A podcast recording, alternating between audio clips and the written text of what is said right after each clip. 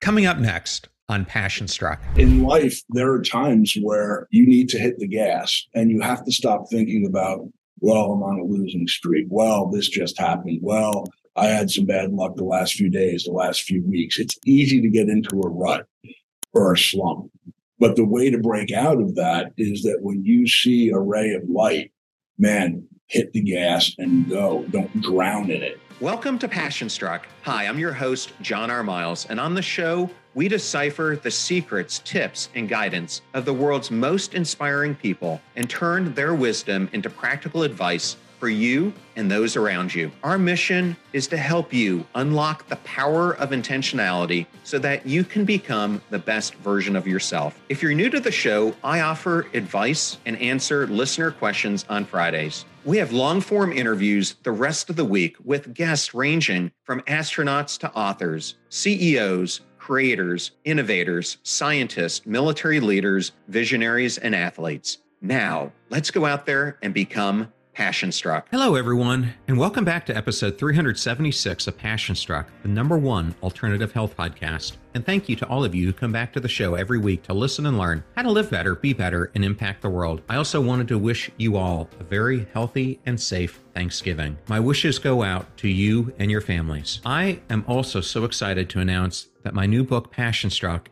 is now available for pre order, and you can find it at Amazon or on the Passion Struck website. Starting in December, I will be using my solo episodes to discuss different aspects of the book, and in January, we're going to feature guests who I talk about in the book. If you're new to the show, thank you so much for being here. Or if you simply want to introduce this to a friend or family member, then introduce them to our starter packs, which are playlists of our favorite episodes that we organize in convenient topics that give any new listener a great way to get acclimated to everything we do here on the show. Either go to Spotify Spotify or passionstruck.com slash starter packs to get started. And in case you missed it, earlier in the week, I interviewed Amy Morin, who's a psychotherapist, international best-selling author of five books on mental strength, and gave one of the most popular TED Talks of all time, The Secret to Becoming Mentally Strong, that has more than 22 million views. We discuss mental strength exercises and talk about how to avoid the unhealthy habits that can hold us back in life. Please check that episode out. And I also wanted to say thank you so much for your ratings and reviews. We now have over 25,000 of them globally on Apple Podcast alone. And if you love today's episode or Amy's, we would appreciate you giving it a five star review and sharing it with your friends and families. These go such a long way in bringing more people into the Passion Struck community, and I know we and our guests love to see comments from our listeners. Now let's talk about today's episode, which is one from the vault. Whether you are inked or not, I think we can all relate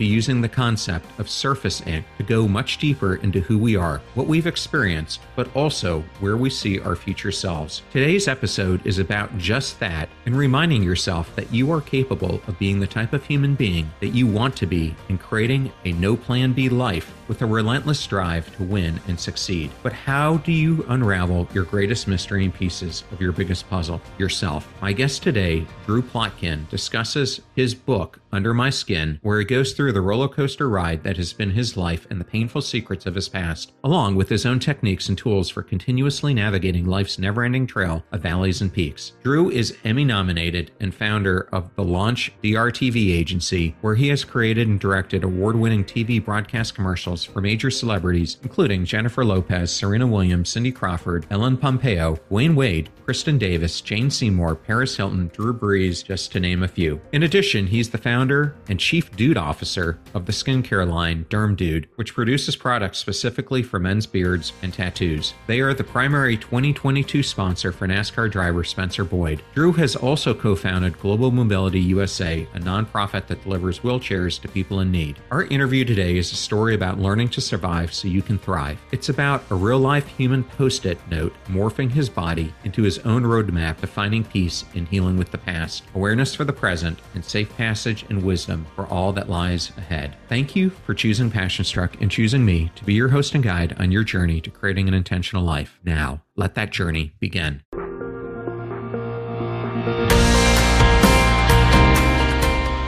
I am so excited today to welcome Drew Plotkin on the Passion Struck podcast. Welcome, Drew.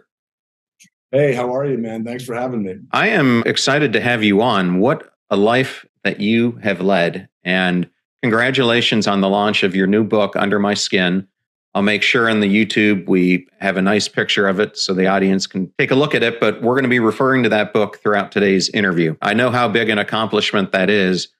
So, congratulations. Thank you very much. And, and yeah, your book, I'm actually looking forward to reading it, especially after we speak today. So I might be able to talk you into a signed copy.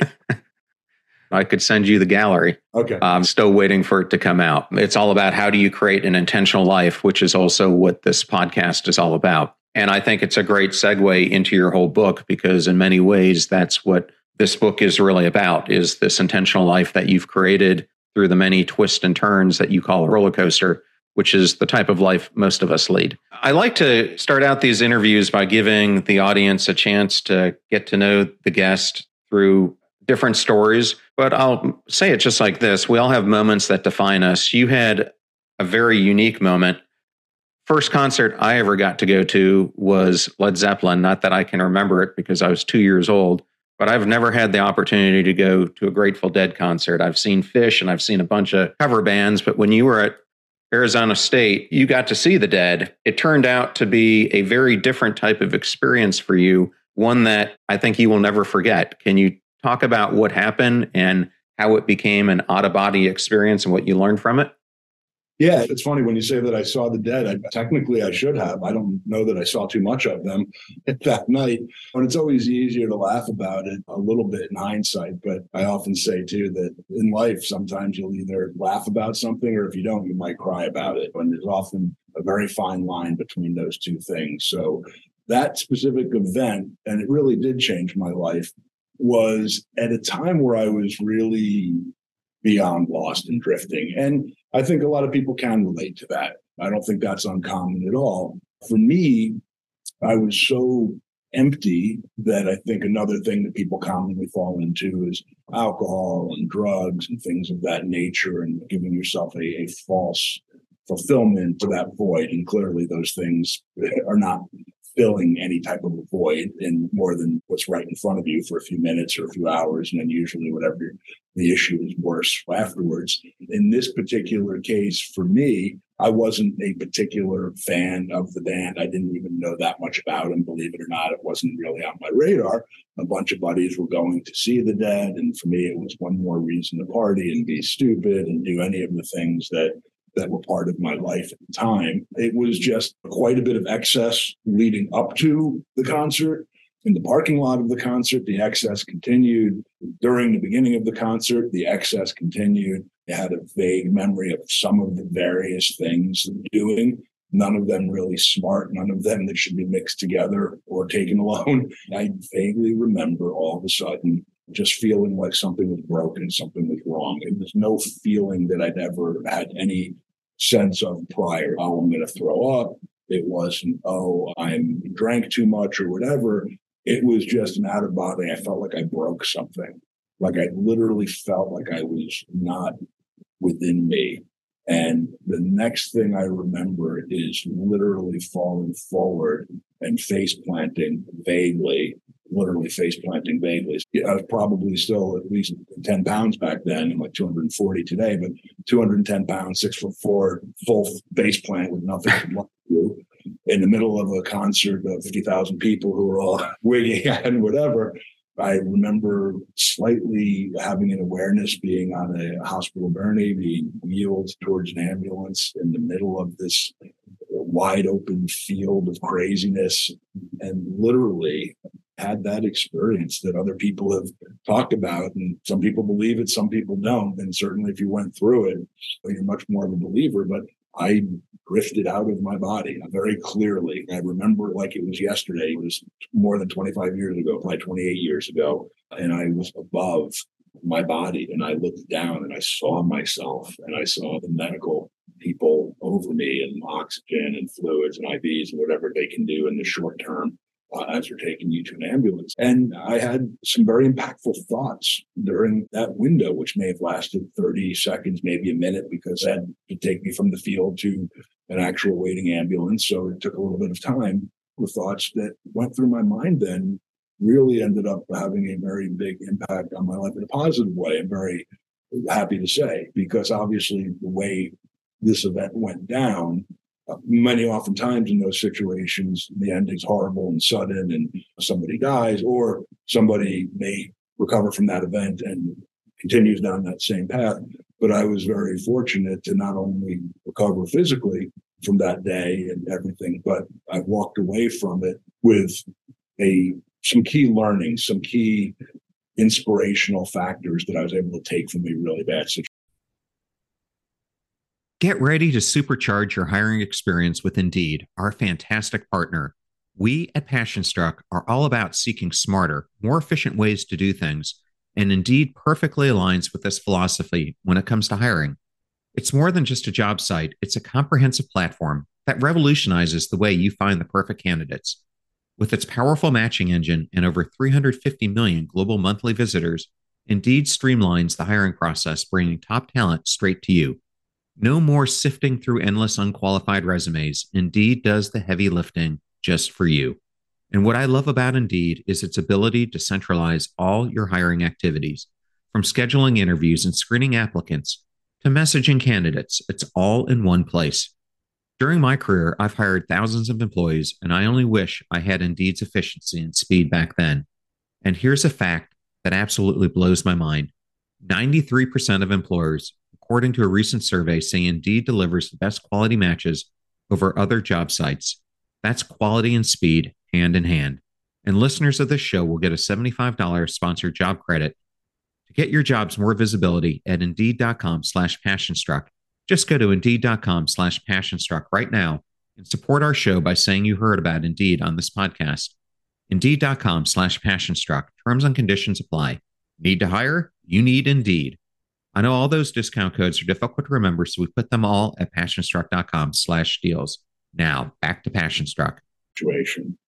Today's discussion, in many ways, is going to be about, and they're very visible on you, the tattoos that you have, but it's an interesting read in your book because whether someone is inked or they're not inked, I think we all have ink on the surface of our lives that tells our story. And that's exactly what you do in this book. I wanted to start out by asking you you have something called No Plan B tattooed on your left index finger. What is the meaning of having a no plan B mindset?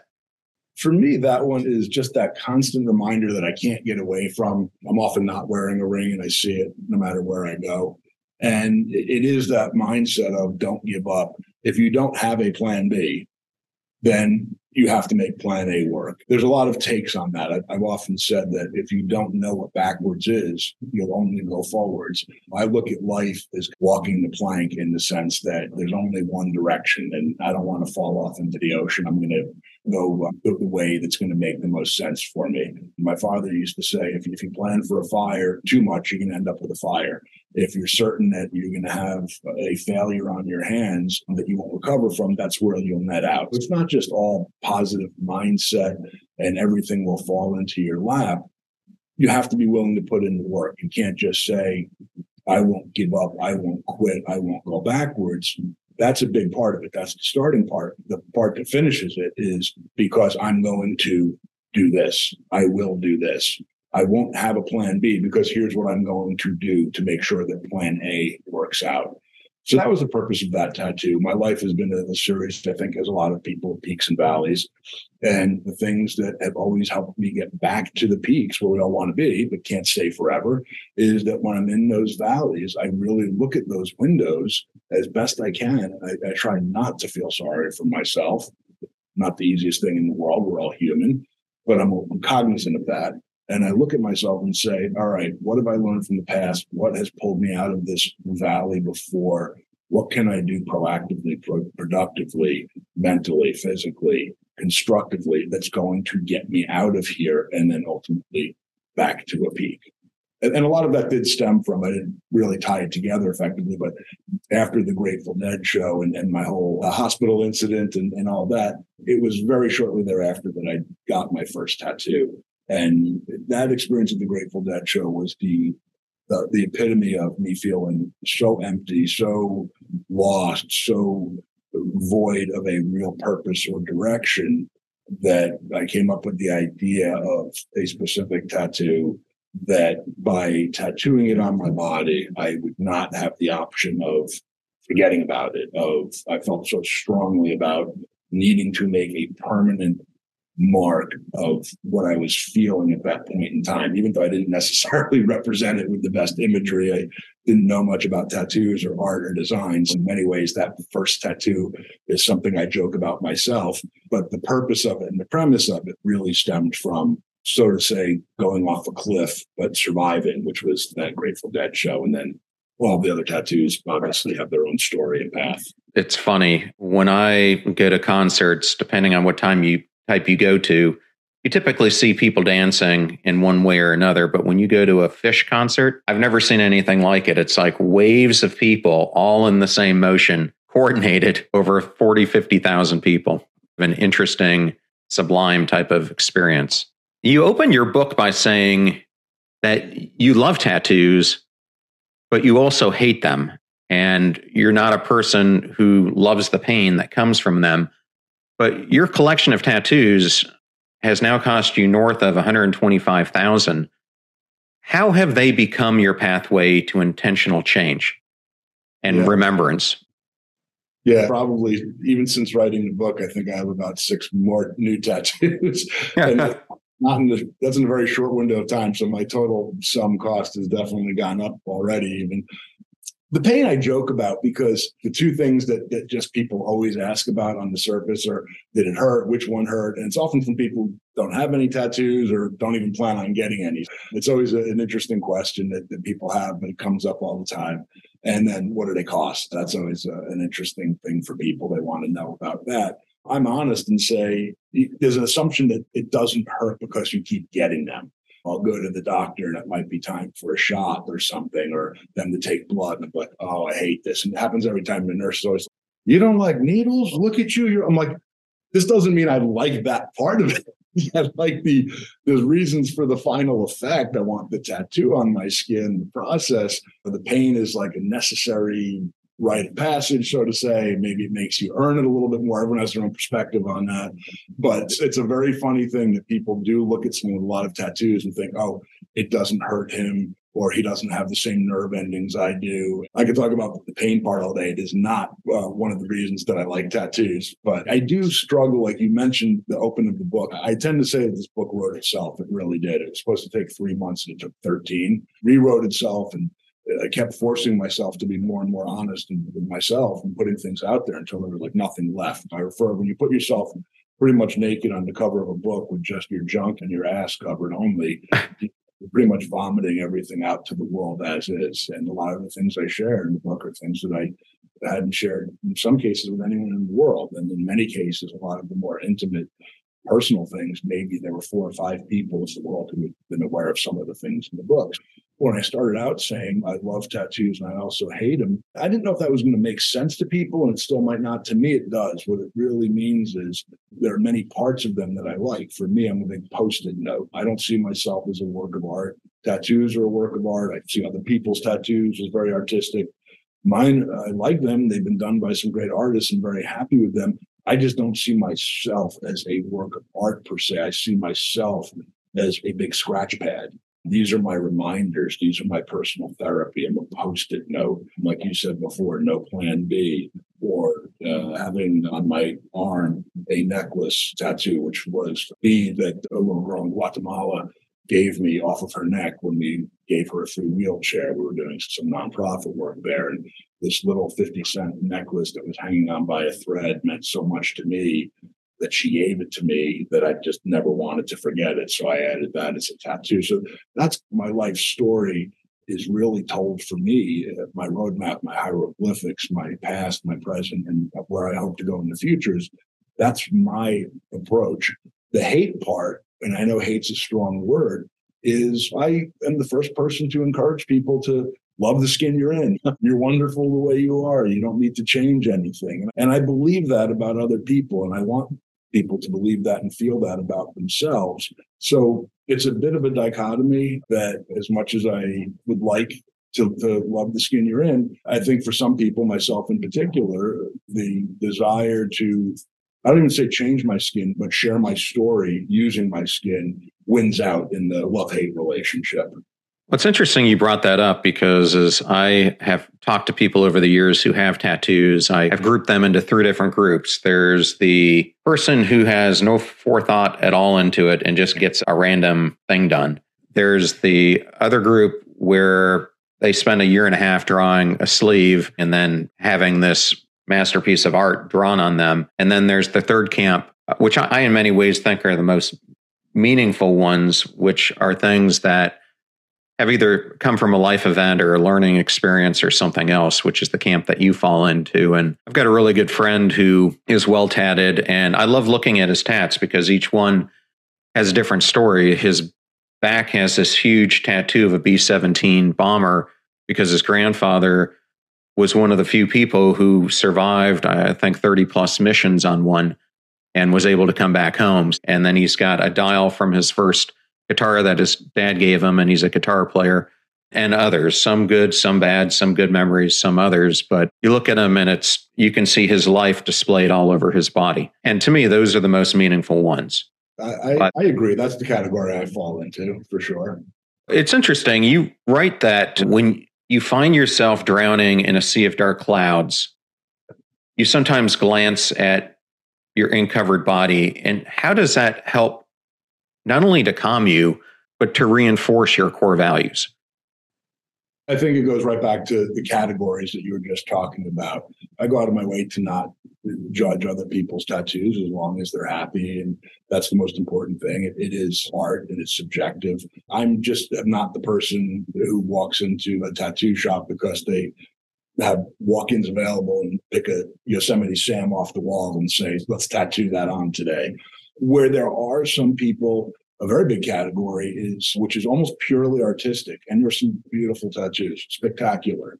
I often say i wish i had more than one body because i see certain portraits of flowers and nature and animals and different things that i'm like man, uh, I would do that with my second body, my third body, I would do this. And in my line of work, I, I, know a lot of amazing artists that I have the opportunity to work with. And some of them, people wait two and a half, three years to work with. And I could get a tattoo with them, but their style isn't necessarily right for me. It doesn't mean I don't appreciate it. For me, it's what you said, which is that each and every piece is really first and foremost about what it means to me, how it makes me feel. And that's why some of my tattoos on my fingers or in different areas are, are small and simple. This one right here probably took 30 minutes at the most, but it's Sanskrit and it says, learn from yesterday, live for today, hope for tomorrow. So that goes back to your question. Those types of reminders, those types of post it notes are very helpful to me. It's not like I might be having a bad day and stop and say, all right, which one is going to make me happier at this moment? And I look around. It's more of a constant, it's anywhere I look. It's a reminder in Greek from Pericles and something that he said that always resonated so strongly with me. So it's not something that I only think of in the moment of need or whatever it might be. It's something that is always with me and becomes part of me and it winds into my day to day 24 7 philosophy, be it no plan B or tribe or tattoos to, about my kids. Those are things that I always want to be with me and, and, and remind me. And the one on my hand right here is a clock and the glass is breaking and little birds fly away. And the clock is set to 7 11, which is for July 11.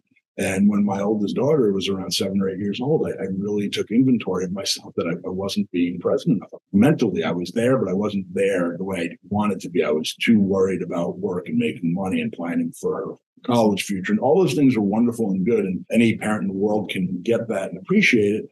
But there also needs to be a balance of what about today? What about reading a story to the seven or eight year old? And what about making sure that you just stop and look them in the eyes and see what, in those amazing little eyes that have so much future light in them. So this was really time flies is my own self reminder. It's been helpful for me in many aspects of trying to be more present, not just the one that was intended for. Going back to your question of, of how did the tattoos help me in that way? It's collective. I say in the book also that if you get a, a, a Zen tattoo symbol on your hand and you're someone who has road rage your whole life and you're always about to snap, I don't think hmm. that that too is necessarily going to prevent you from flipping out the first time you're in traffic. That's probably a bit of a deeper process. But yeah, I was going to come back to, I think the child you were referring to is Zoe.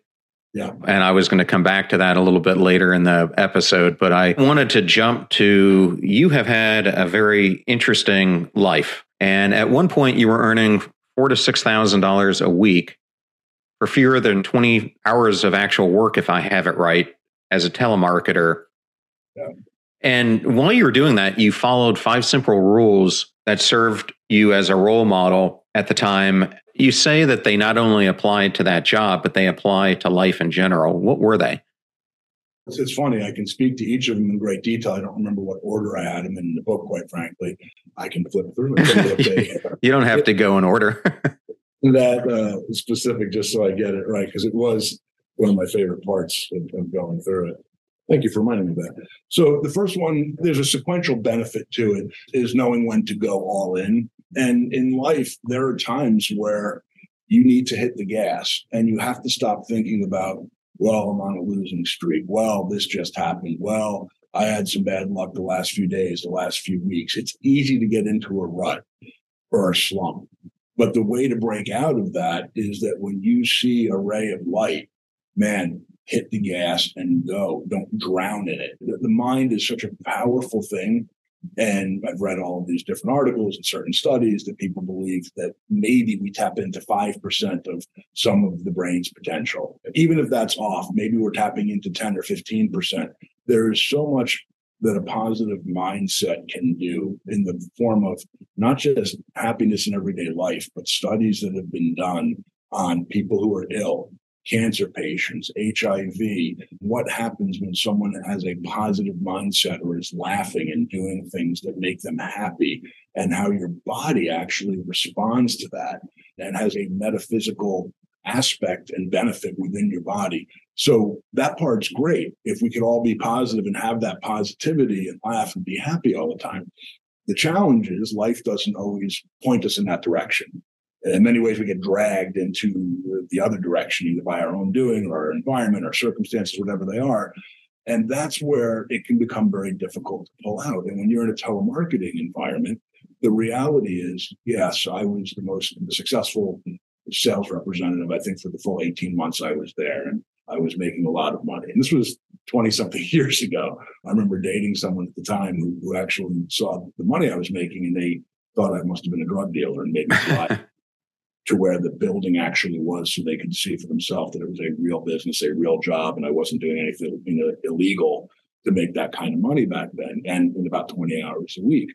And even with my level of success, 90% of my day, of those 20 hours, let's say, probably 18 to 19 of those hours were being hung up on, people being rude, people saying, Oh, yes, I'd like to sign up with you and do the deal. I'll be right back with my credit card and never coming back, putting someone's credit card in and it being declined. The vast majority of your day as a very successful sales rep in a telemarketing environment is loaded, maxed out with rejection and what you can perceive as failure if you let it.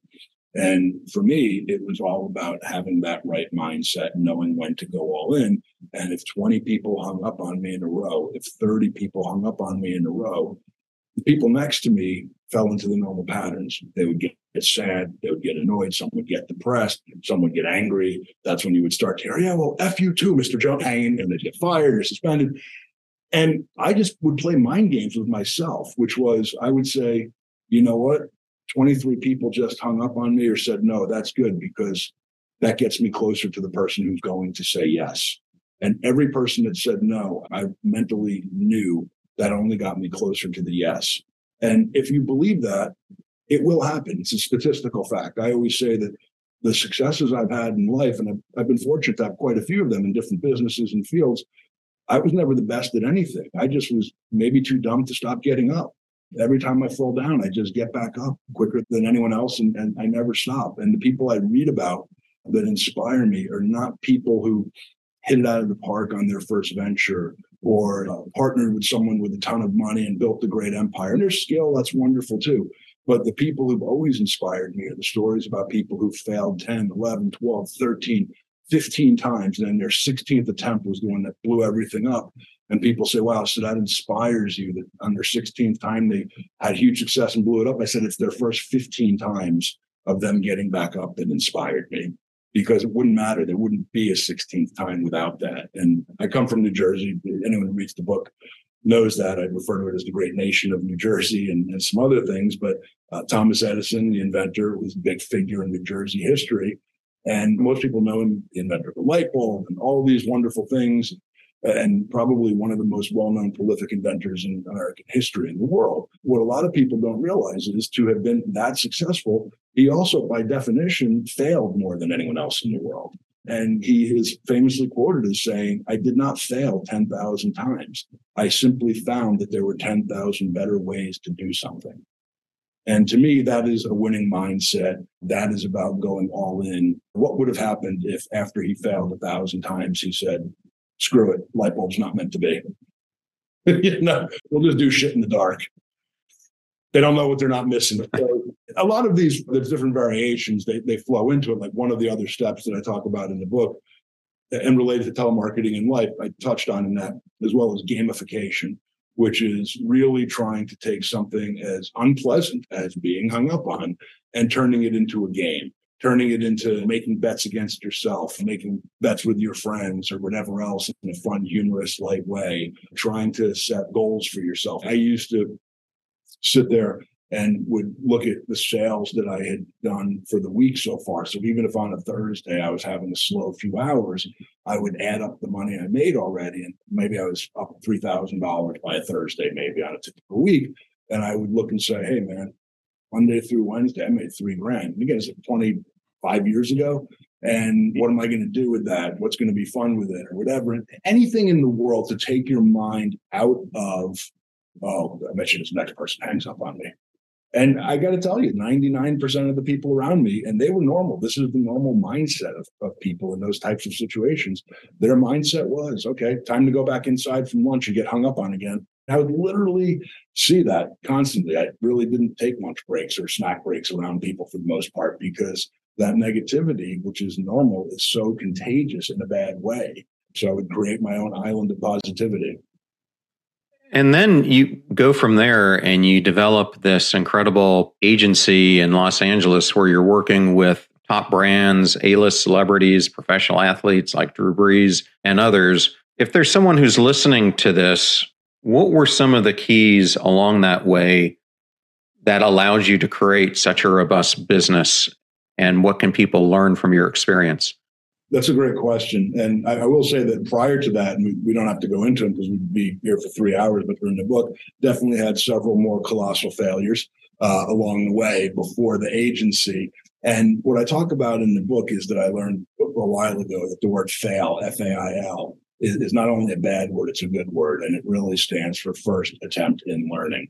And what I started to do when I really started to put it all together is look at things that I would refer to as failures or not a great window or something I didn't enjoy and say, what did I really take away from that is going to be in my arsenal for the next one and the next level? And I started to realize that no matter what the job was, what place I was in, man, I was learning such valuable, critical tools to take forward with me if I just was willing to do that and not dwell on the negative or what didn't go as hoped for, but what did exceed my expectations, what made me stronger, better, smarter, more resilient. So when I got to California, and there was a whole series of comedic, but uh, you, like I said, if you don't laugh, sometimes you'll cry. But I had some very unusual experiences in LA, and it is that classic story when you just head out to LA with no plans, no anything, no leads, no direction, and you're couch surfing.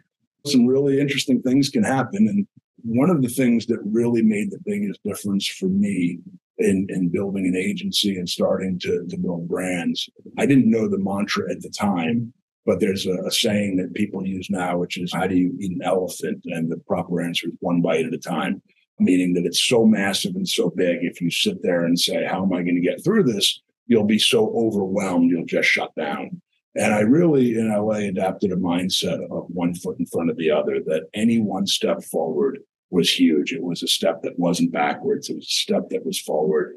It was in the right direction. And I started small. From my very first attempt at doing a commercial or a semi commercial, I didn't even have a digital camera. I talk about in the book that on the way to the shoot, pulling into a mall in California and maxing out three credit cards to buy a digital camera so I could fulfill the shoot that I had already signed up and accepted the job to go shoot and do. So that part of my world was, I would say, one, a lot of self teaching and resilience. But two, the most important thing that I did is I was very fortunate but aware to always surround myself with people who were smarter than me, more skilled than me, better than me at anything and everything I can do. And it really became another mantra of mine, which, especially as the agency grew and businesses started to evolve and get bigger, and you had money and budgets to hire people in, in six figure salaries and more, and you're spending more and you can attract more talent. And my take was always that I wanted to make sure I was always, at least by my own standard, the dumbest person in the room. I didn't want to hire someone in the digital world if I knew more about them in digital. I didn't want to hire someone to shoot video or edit or do graphics if I knew more or even close to what they know. That would be redundant. That would be silly. And the reality is, it's something that a lot of people do that holds them back. It's an insecurity. It's the need to feel like you're always in control and more than everybody else. Then hire, building a company and, and, and paying a staff is a pretty stupid thing to do if you can do everything better than everyone else. But you'd be surprised how often people do just that and they have a fear of hiring or bringing people on that might know something they don't. I'm looking for people who know a lot of shit that I don't. That's where the value hmm. is. And as I built up the agency little by little, I never went to film school, but I made sure that I worked with the best DPs. And when I work with someone, a director of photography, it wasn't that, okay, this person has the absolute best lighting in the world that nothing compares to. Yes, that mattered, but it was, how does this person work? Can I learn from them while I'm on set? A gaffer, a camera person, the same thing, editors, post production. I knew that I wasn't going to go back to school and learn all of these things. So instead of walking onto the sets and, and being the expert and running my mouth about everything, for the first several years, I soaked it up. I took it all in, and that really was my film school, my education on those things. Already into storytelling at the time, but I had no technical background or experience really in that world. And as one thing led to another, it does start to snowball. And once once you work with one celebrity in Hollywood, it's a bit of a sheep herding thing. It's funny. They then say, "Oh, you work with so and so. This person wants to work with you, and that person wants to work with you." And it started to go in that direction as well. Yeah, surround yourself by people who are smarter than you.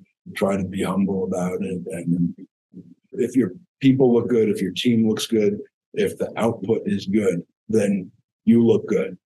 Doesn't matter what anyone else thinks. That's how I always looked at it. I don't need someone to say you did a great job to me. If the project is successful, if the team is successful, it's my company. So that's all I need. Yeah, I love that story. And it reminds me of uh, a mentor of mine who was my physics teacher when I was in college. And she went on to become an astronaut. And one of her messages is you've got to permit yourself to dream the dream. And she gets upset at a lot of the younger generations now because she feels often anytime they run into failure or they confront something that becomes too difficult, they give up. And she talks about through her life, she knew what it was going to take to be an astronaut and that the path was not an easy one. She was the first female at the Naval Academy to ever become one. But what she gave herself was the permission to take constant action. And she would fail constantly, but she learned from it and continued down the path.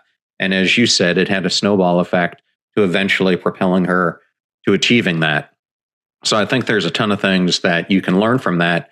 And one of the common topics that comes up again and again on this podcast, and we've had a lot of behavioral scientists and psychologists on it, is the power of the intentional choices that we make every single day. And you brought up one of the most important ones. And Robin Sharma was recently on the, the show, and he said if you're in a neighborhood or in a town where you find yourself being the smartest person in that town, it's time to move. And I think you brought up a great illustration. When I was in Fortune 50 companies as a senior executive, it was shocking to me how many of my peers refused to hire people who were smarter or potentially more talented than them.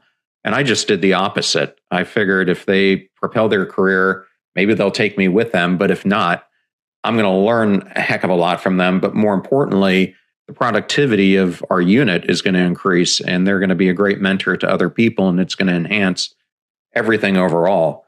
But I don't think you can allow yourself to feel threatened by that. And so I'm glad you brought that up as well. It shows that you have confidence, and a lot of people don't. You're secure about yourself. But you brought up two, you remind me of two things that I got to share. One is now I know why you asked me to open with the story about Arizona State and passing out wasted in the hospital because then you were going to drop in that while I was doing that in college, you were studying physics with a future astronaut.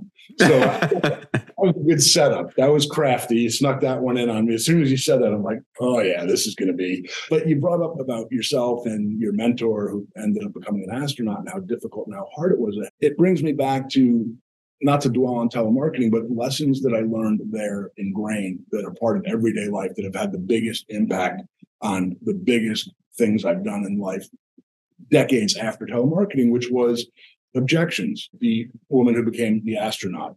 Life is about encountering objections. I used to say they at one point asked me to start training the other sales reps.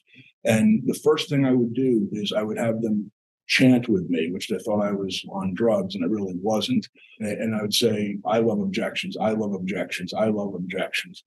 And they didn't know what the hell's wrong with this guy. And everyone else's mindset was they want to pick up the phone, dial the number, and have someone say, Thank you for calling. I was waiting for you. Here's my credit card. Bill me, make a good commission. How many people do real estate versus how many people do real estate and make a living at it? You will meet so many people who can get their license and will never sell a house or maybe one house. Then you'll see the same 5% that are just killing it time and time again.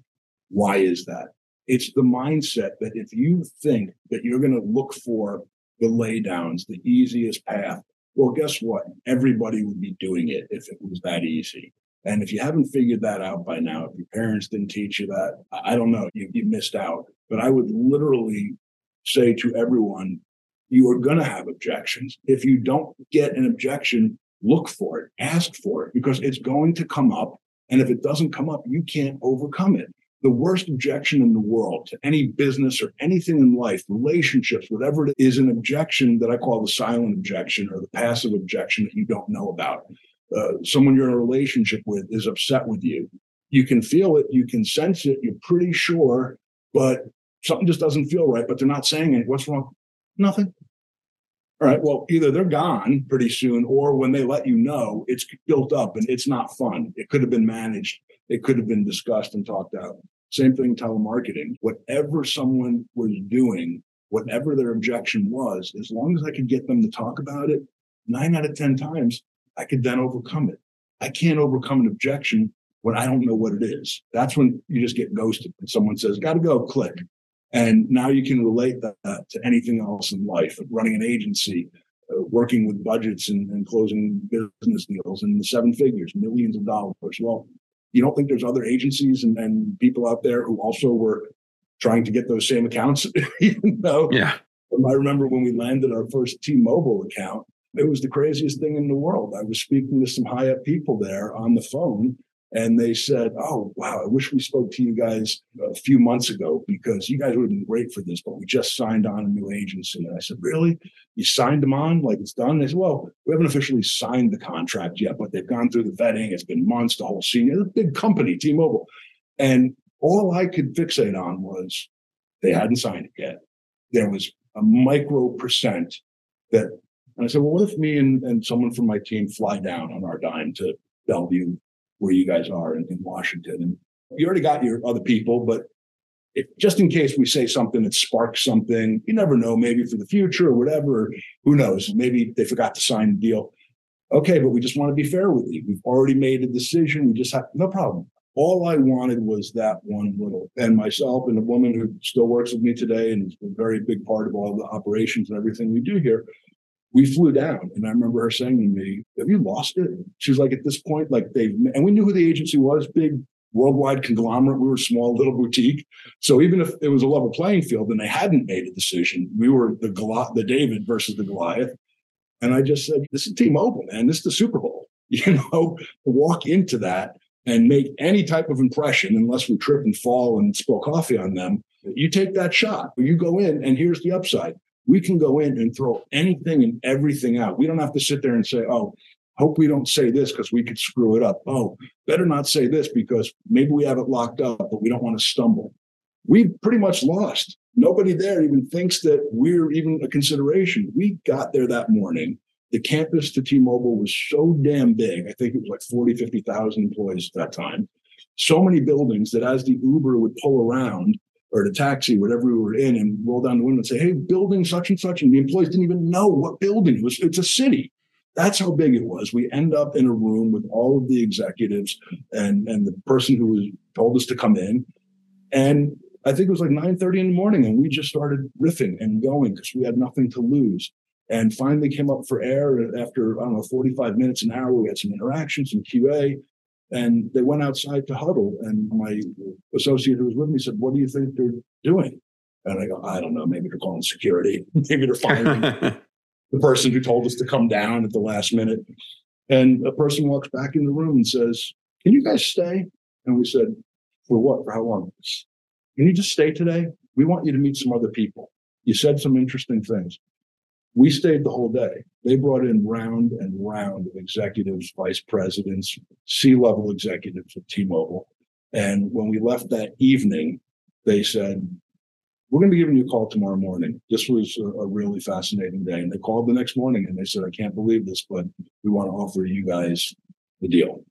And that became the first commercial. And it was a big thing for us to be doing a cell phone commercial at the time. But there was an opening and we took it and uh, take your shot. Well, I'm going to jump from that. And I think that was a great story. And I was hoping you could tell the audience another one. And that is when you and I were talking before this show, I told you I have a friend of mine right now who's in Bali on a four to six week trip where she's doing a number of things from, I think, transformational healing and yoga and other things. But you took this trip to meet with a tattoo artist named Balazs initially, and then it became a transformational retreat for, you describe it as wounded spirit and soul. I don't know how I lead into this correctly, but somehow or another, you end up climbing a volcano in Bali a day or so after getting this tattoo. And this experience leads you to find your personal passion to develop a product for better tattoo skincare, which emblem is right behind you now. Can you just tell that story? Because it's interesting how I think these events in life unearth our passions and that it's never too late in life for this to happen. Yeah, I'd known of Balazs. I'd met him a few times, but had never been tattooed by him. And, and look, any artist that only has one name, they better be pretty damn good at what they do. um, and I had recently experienced a, a really very hard, tragic situation in, in, my personal life, loss that I was certainly having hard times coming to terms with. Probably the type of situation you never fully do, but was very open to some type of comfort or anything that would bring comfort or healing. So I wanted to do a specific piece. I was familiar with his style. We'd been in communication before. Our schedules never hooked up. He's always in different parts of the world. It was never at the right time. He happened to be in Bali. The schedules could align and work. I sent him a message about the piece that I wanted to do. And I shared with him the story behind it, which up until the book came out, this book, he was probably one of seven or eight people that I'd ever shared the story behind the tattoo and the the personal loss that had to do with suicide of a very close person. And he was very into doing the piece. And I, I, flew out to Bali to do the piece. And the first day I talk about in the book, it's, I thought I was just going to start designing and going through it. And it was more like tattoo philosophy and life philosophy and talking. And I refer to it as tattoo church, but with tequila, you know. And then he designed an outstanding piece that it was working from a, a, concept that I had come up with and loosely sketched out, but he took it about 10 levels beyond what I ever could have hoped for or imagined. And then, yeah, he did a, a over the course of two days, a very elaborate piece on my chest. Two days of tattooing back to back is a lot of trauma to the skin. That's what tattooing is. It's trauma. I say in the book that the average tattoo, the needle punctures your skin anywhere from 50 to 3,000 times a minute. So think of hours and hours back to back, two days. So when the tattoo was finished, and over those two days, a lot of conversation, a lot of different practices, I would say, that were based in, in wellness and self help and healing throughout those days and evenings, aside from just tattooing.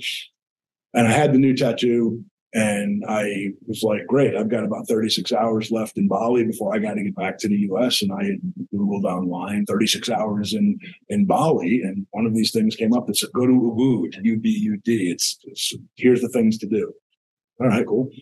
And I called a cab and it was about a two hour drive from where I was staying and ended up in, in Ubud, which by the way, ironically means medicine and healing translated in English, which I didn't realize at the time. And to make the absolute most of my time, I was hiking through rice fields and I was doing all these cool things. And I was like, man, I, I just don't even want to sleep. I got 36 hours in this magical place. There's an active volcano that people hike called Mount Batur. And to do it, you pretty much leave your hotel at 2.33 in the morning, pitch black. And the idea is to get to the base of the volcano, I think around like 4 a.m. when it's pitch black. And the whole goal is to get to the top of the volcano right when the sun rises.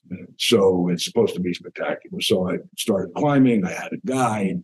My tattoo was maybe 18 hours old, and I was wearing a white t shirt. And I really was so mesmerized with Bali and Ubud. I actually almost forgot that I even had just done two days of tattooing all across my chest. So it's also freezing cold in the morning because it's pitch black and it was windy. So you're wearing layers and you have a t-shirt and scarves and a long sleeve shirt and like a parka jacket and knitted caps and you're climbing and it's, it's not like crazy climb, but it's physical and you're using your hands at times and you're, you're breathing heavier and you're going uphill and it's not like a walk in the park and all you can see in front of you is with a little headlamp. So you're not even, you're stepping on unsettled gravel and, and you're dripping sweat. And all of a sudden, as I'm on the way up, I'm realizing I'm like peeling off layers, but I'm like, oh man, I'm sweating terribly. And I went to tug at my t-shirt and I realized my t-shirt that was white, I couldn't see clearly because it was totally black, but I black out, but I could start to see it didn't look very white anymore. Stuck like the, the blood and plasma that oozes from a new tattoo it stuck to my shirt. It wasn't so instead of ripping it, I'm like, this ain't good, but I'll deal with that later. You get to the top of the mountain, a couple other strange things happen. A crazy cloudy day. And all of a sudden the sun just broke through for three seconds. And my guide grabs me and brings me to a location. It's in the book. We have the photos, takes a picture of me, and it just looks like I am renewed on top of the world where nobody has been before. And ironically, that picture of me mirrored almost identically a silhouette in the tattoo that Balazs had just finished 18 hours earlier. And it was uh, a silhouette symbolic of me standing on top of a healing tree of life coming from broken hearts and sorrow. And that's an elaborate piece. But what was incredible was that tattoo of the silhouette on my chest and me standing on top of the volcano. It, it was identical, almost down to the walking stick in the tattoo and the walking stick in my hand in reality. So we put those pictures side by side in the book because it's still too out of body to believe. And I symbolized the picture. And he was like crying. It's like, this is out of body. Crazy. That was great. Well, then I had to get down the mountain and the volcano and get to the airport because my plane was leaving. And that's when I was like, yeah, this is bad. It's daylight and this white t-shirt is black. Yeah, I was covered with volcanic ash literally. And I'm like, this is not good. Things that you don't want in a brand new healing wound, open wound. So on the way to the airport, I just asked the driver to stop in the town of Ubud, which I knew was known for lotions, creams, and aloes, and a lot of different cosmetic based products that people like do come from there. And I, I, literally would go into any store I could and just grab like anything that was like soothing, calming, natural. And um, I had like my carry on bag probably filled with 15 items. Like, surprised they let me on the plane. And on the flight home, I couldn't shower beforehand. I went into the restroom and cleaned up as best I could. I got one of the hot towels and started cleaning out the ash and everything. And I just started using myself as like a guinea pig. I'm like, this is soft and this is doesn't smell like it has anything in it. This feels natural and this feels calming and hydrating. And so I applied those different things. Now I didn't find a magic ingredient that nobody had discovered. It. I generally don't believe those things exist after 25 years of skincare, and I've seen all the marketing fluff and, and bullshit that companies like to say. But what it did, because when I got back home, my tattoo did not, in fact, it healed perfectly. So I was able to do a little home chemistry on myself. I, I just was renewed. I, I felt in such a better place mentally, spiritually. I was ready to move forward with life. And for years, we had worked on other people's brands. And I mentioned in the book, we had sold a billion to 1.5 billion easily of other products, brand services for other brands, big brands. And that was great. We were paid well. We made good money. That was the deal. But I, I had this emptiness of a craving to launch my own brand, to do my own thing. I did it for so many other people but nothing naturally fit. I didn't want to do a toaster. I didn't want to do a blender. I sold hundreds of millions of dollars of blenders for other brands. I, that's great. and most of the beauty and skincare that we've done was for women, women's crepey skin, women's wrinkly skin, crow's feet, hair volume, color cosmetics, whatever it was. And that's when, even though this was a tattoo type of thing, I started to look around and I was like, man, there's no tattoo products really made by real tattoo collectors, tattoo people that I could find that I felt that actually had really good ingredients, really thought out what someone with tattoos would want. And then I started to just explore the whole men's grooming area. And I said, it's interesting coming from women's skincare, women's beauty, women's personal care. I just looked at it and said, I, I think that the whole men's area has been so under focused. There have been brands that were starting to make some noise, like Manscaped and others. And I just looked at it and said, really, th- this is it. Hit the gas know when to go all in. And even though I started with one tattoo product, the plan already, before we even sold our first tattoo single balm, I was already in development on seven different beard lines and beard products and deodorant and, and everything else and building out. I just, again, it was not a matter of people would say, okay, well, if you're successful with this, are you going to do that? If you sell a lot of this, and I'd say, we're moving forward. This isn't a, a pass or fail we're moving forward. What if you don't sell a lot? We'll sell enough and then we'll find another thing that we'll sell more of that, that fits better, whatever it is. Like it was the concept of Derm Dude, building out a men's grooming brand, authentically real, looking at it from what would I want as someone about to turn 50, covered in tattoos, always wanted to grow a big beard, but it was patchy, itchy, flaky. So I looked at myself as a starting point and said, there's no real information. There's no product market that really speaks to guys other than marketing, other than big corporations that take the existing products and slap for men on there and then throw it in Target because they think guys will just buy anything without looking. And that's when the kind of light bulb went off. And I just said, for 20 years, everything I've been doing in the world of women's skincare and beauty and personal care that has been my education, my build up, my lead. And I've worked with top labs and formulators and some of the top dermatologists in the world over the years on all these brands. So I said, I'm doing this, but for men. And honestly, I, I, I never did look back. That's funny. You look now and sales keep going like this, and they're 35 SKUs, and they have a whole bunch more launching a new product today and more in the coming months. But I was as confident the very first day we turned the website on before we sold a single thing as I am right now. And, and, trust me, we didn't turn on a website and hear the bells go off. We were not selling a lot of product out of the gate. We had a lot of things to dial in. And I can honestly say it, it was never, I, I did not have a plan B. This was it. Yes. Well, I also love, I've listened to a couple of other podcasts you've been on, and I love the story about how you've made the marketing that you do about the product very much about transforming lives in many ways and being just very authentic about what the brand does and what it doesn't do. So I thought that was a pretty interesting message as well.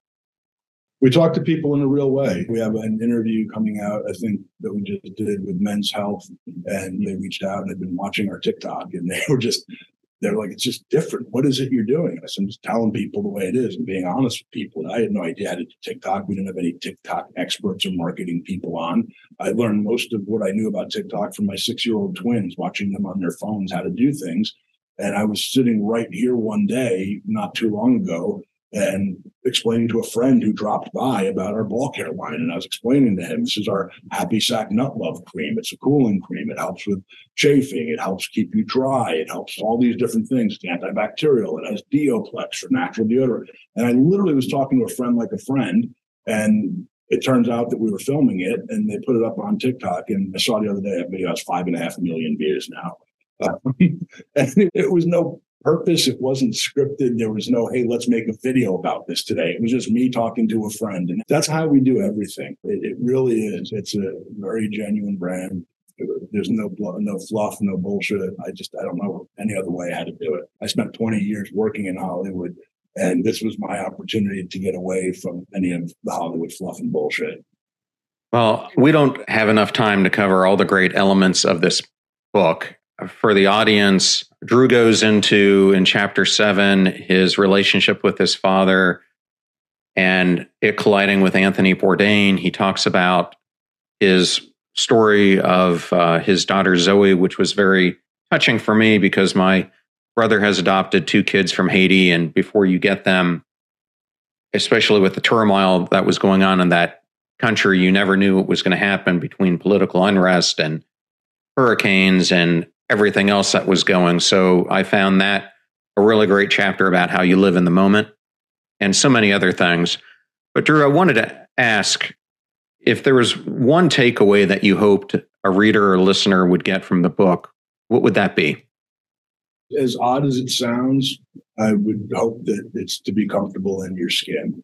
And that doesn't mean that you can't dress it up I became more comfortable in my skin. The name of the book is called Under My Skin.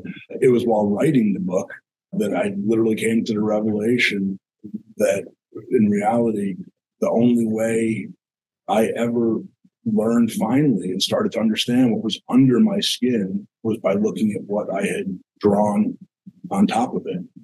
And that was my way of being comfortable in my skin. Your way is whatever works for you and everybody has their own way. So I think if, if you can look back and just realize that everybody faces the same challenges, everybody has the same issues.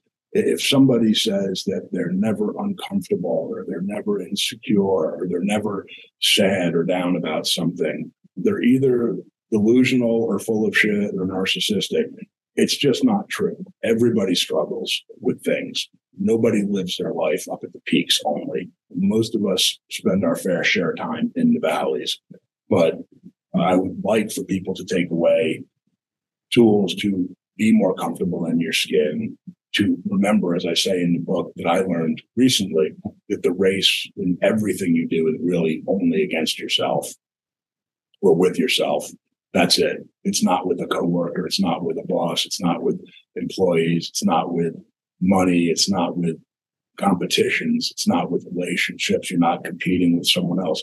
You're only competing with yourself. You set the deadlines, you set the goals, you set the boundaries. And if you want to blast through them, great. And if you want to sit tight where you are and be happy and, and, and cozy, that's great too. But you're in charge of that. And when you start to really let that sink in, what that means, you can be good with it.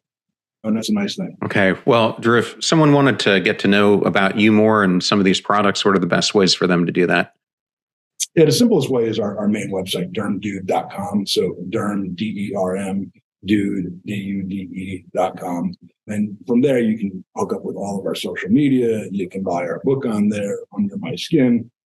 The book's also available on Amazon.com but uh, you can buy it on our website as well and we can get it out to you pretty quickly and so it's yeah all things through dermdude.com and then we have some cool stuff it's not just a business about buy this buy this that's a lot of information we try to keep it loose and funny and my belief and our brand belief is that it's okay to laugh. It's a good thing to laugh. And we try to be irreverent. We have a scented body wash that's very popular. On our website, it says, life is full of assholes. And if it offends someone, I get that. Go to a different website that doesn't say that. Go to a different store. It's okay. It's America.